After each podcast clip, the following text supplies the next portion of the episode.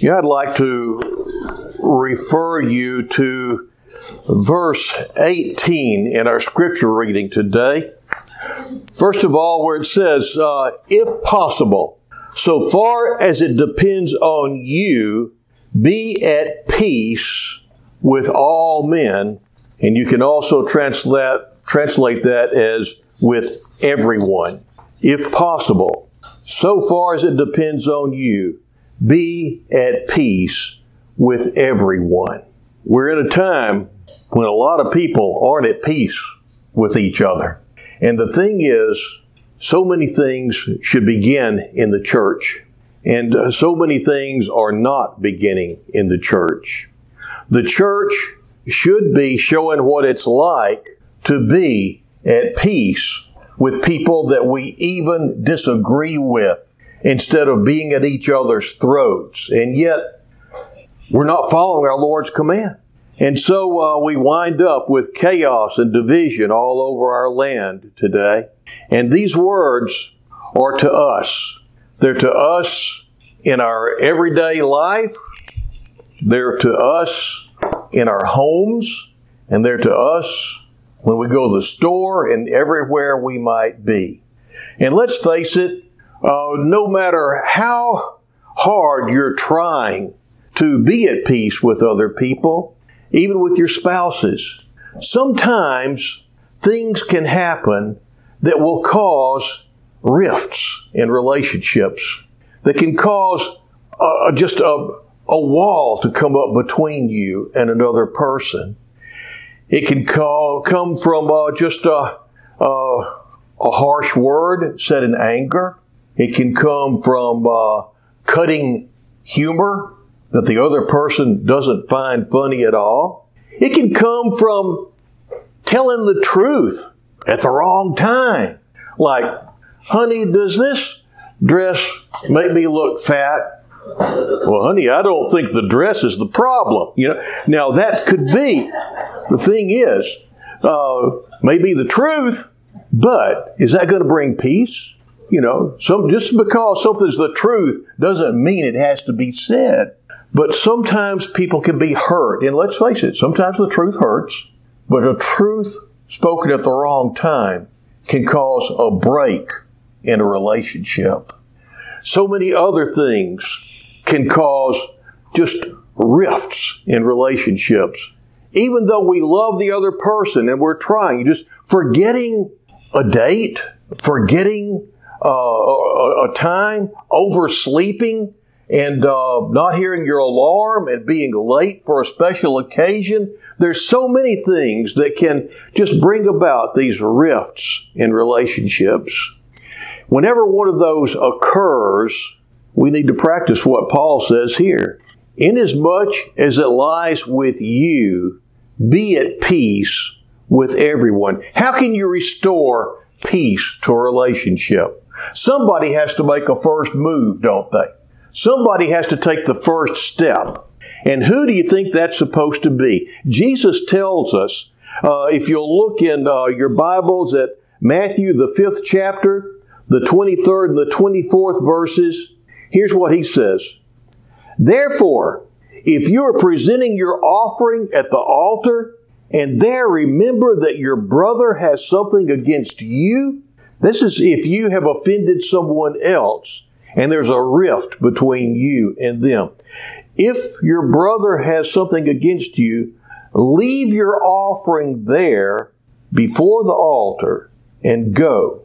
First be reconciled to your brother, and then come and present your offering.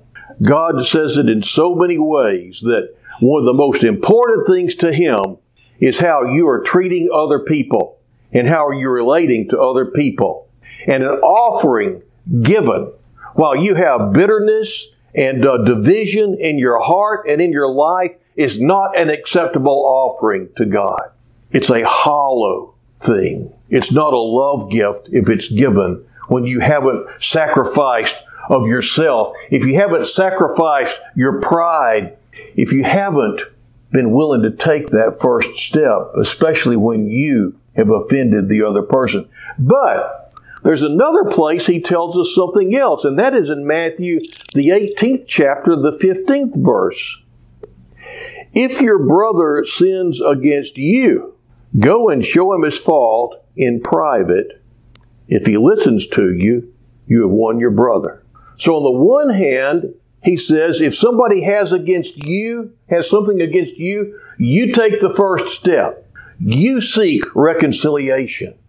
And then he says, if someone has offended you, you take the first step.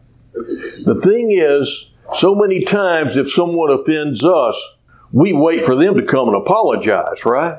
The thing is, he's saying, no, you make the first move.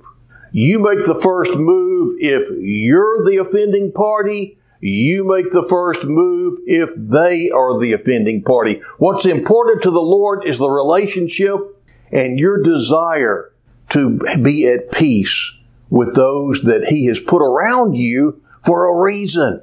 And He has put people all around you in different relationships for a reason. Now, sometimes, you know, somebody said a long time ago that uh, uh, husbands and wives many times are like sandpaper. They rub the rough edges off each other. And the thing is, this is so true. And as we go through these bumps in life, as we go through these things where we just thoughtlessly might hurt another person, these things can help us to grow. And if you handle them rightly, they can cause you to grow closer together. Now, I have, uh, well, I've, I've experienced a family, the family I grew up in, they never said, I'm sorry. They didn't know how to apologize to each other. And my mom, oh boy, she was the best at the three day mad. You guys ever, and the silent treatment. My father feared the silent treatment. He couldn't stand my mom to just not say a word to him for sometimes three days. Whenever those times were going on, it was really hard on us kids who are walking around on eggshells because we wound up being the ones that had to somehow convey messages and things like that. And it was not a good time. And it would be like that until finally somebody would come by to visit. And there'd be a knock on the door. And my sister and I would go, oh. Because you see, in a dysfunctional family, everything has to look perfect. And so, even though they might not have spoken for three days and there'd just be ice in the household, all of a sudden, hey, how are you? Come on in. Joe, why don't you get him so and so? and everything would be back to normal. It would never be mentioned again. And just kind of like with my little sister, it was kind of like, what was that? You know? But all of a sudden, it was like, whew, things are back to normal. And the thing is, that's just it. Things never changed. They never grew from those times because they wouldn't humble themselves before God or each other. Well, those were those are the tough times whenever those things would happen.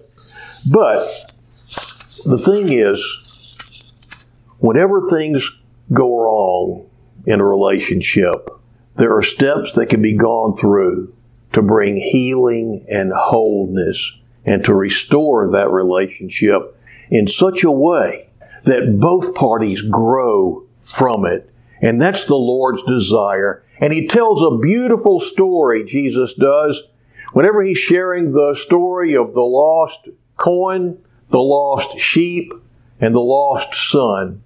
We see the example in the story of the lost son as to how things should happen.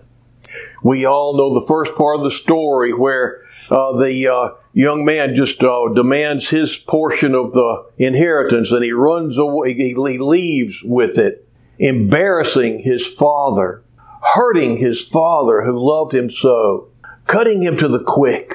And he goes off, but then something happens. He squanders everything. He's got nothing left.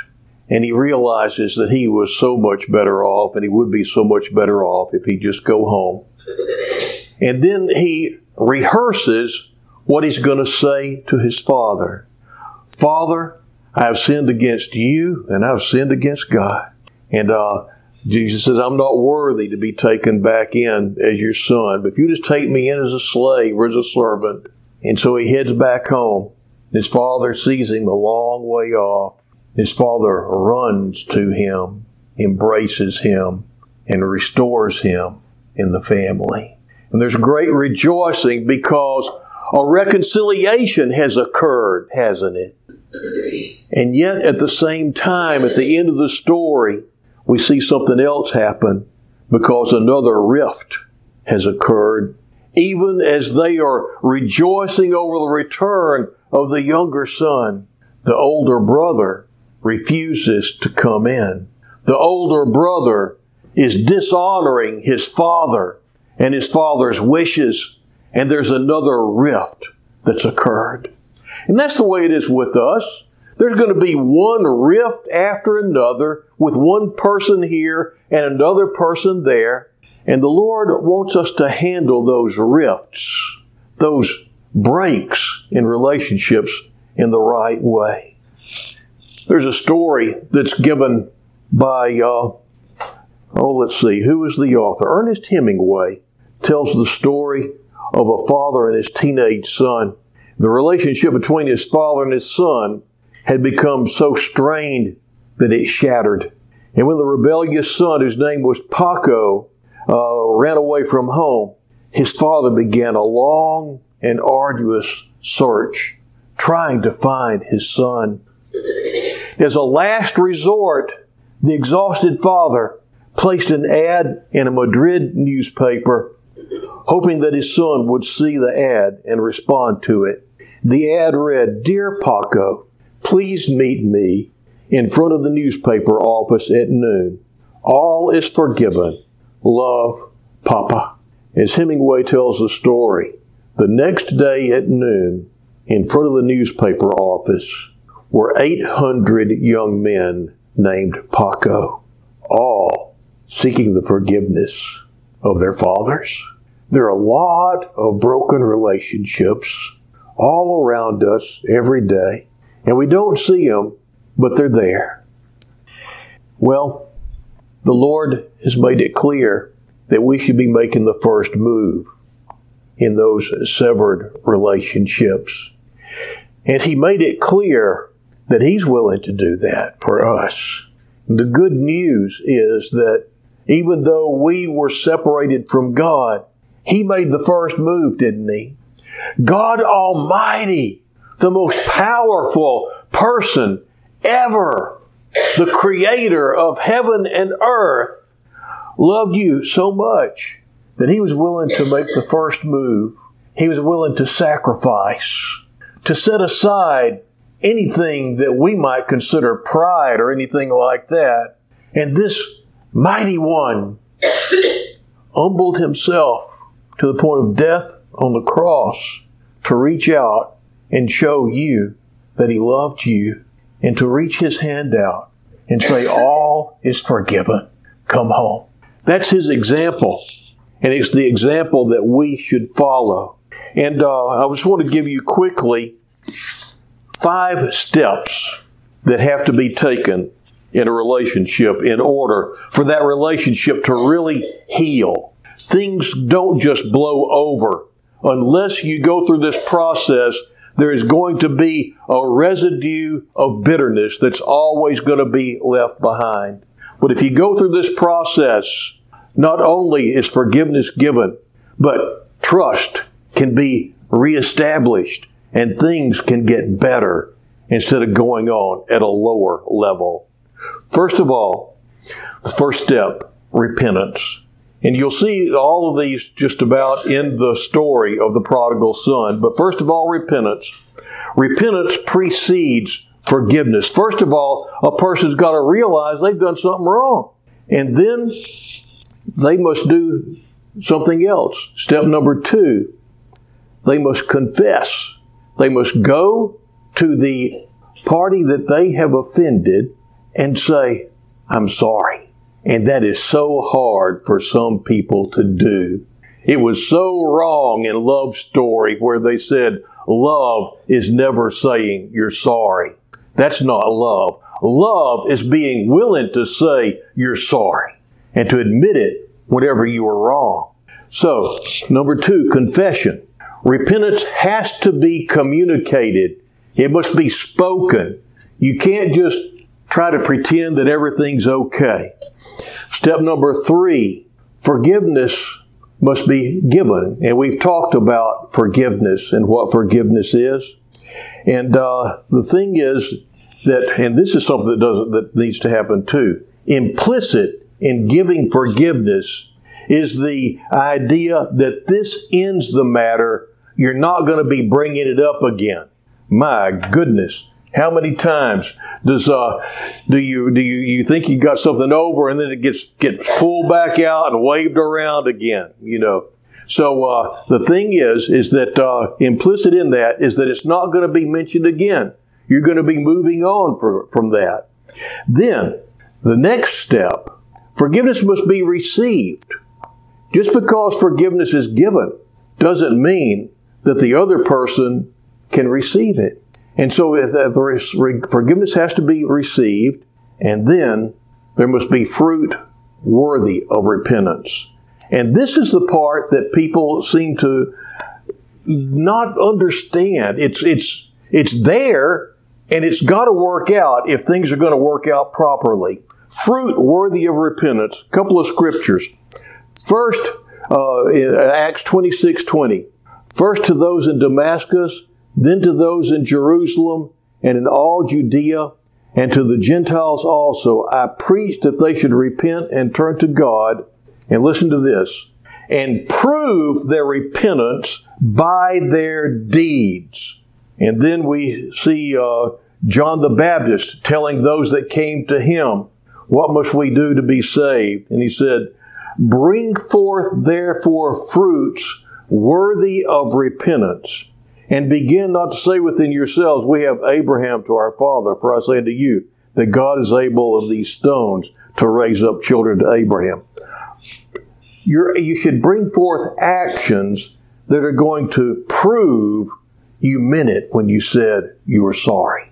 That's, that's fruit worthy of repentance. Now, these five steps are the steps that need to be gone through if someone has just uh, uh, said something mistakenly and the rift has occurred, or if there's been something as drastic as infidelity. It's the same five steps no matter what takes place. And I must say, I have seen many marriages that were on the rocks where the one of the spouses had been unfaithful to the other. Whenever I took them through these steps, and the offending party was willing to start showing fruit worthy of repentance and show that they really did mean it, uh, then trust was reestablished. And I've seen people that you would think that their marriage would never last walk out of church holding hands and so much in love. These are the steps that must be gone through. And these are the steps that we see uh, gone through over and over and over again in Scripture. And there are scriptural principles that always work. And uh, these five steps bring about a healing and a wholeness and a way for you to grow and for you to move on. Now, I do want to bring up, it says, if possible, be at peace with all people. Let's face it, there's some people that you're not going to be able to be at peace with. There are some people that are just your enemies, or there's some people that are just so scary uh, because uh, you're like a, an abusive uh, spouse that is promised over and over and over again to change, and they just get things back the way they are, and then it starts all over again. There's some situations, let's face it, and that's why he says, if possible, inasmuch as it lies with you be at peace with all people. But if it's possible, these are the steps that you need to go through to bring healing and wholeness. Now, let me ask you is there someone that's holding something against you and you know it? The Lord says you need to get with them you need to go through these steps and make it right. Is there someone who has hurt you and you know your relationship shouldn't be the way that it is? The Lord is saying to you, you need to go to them and make it right. Let's pray. Lord, we thank you that you know best. Sometimes, oh Lord, we know that we need to be willing to set aside everything in order to do the right thing. Lord, you sacrificed in order to show your love for us. Help us to show the same sort of sacrifice, dying to self, in order that relationships around us might be restored. We pray in Jesus' name. Amen.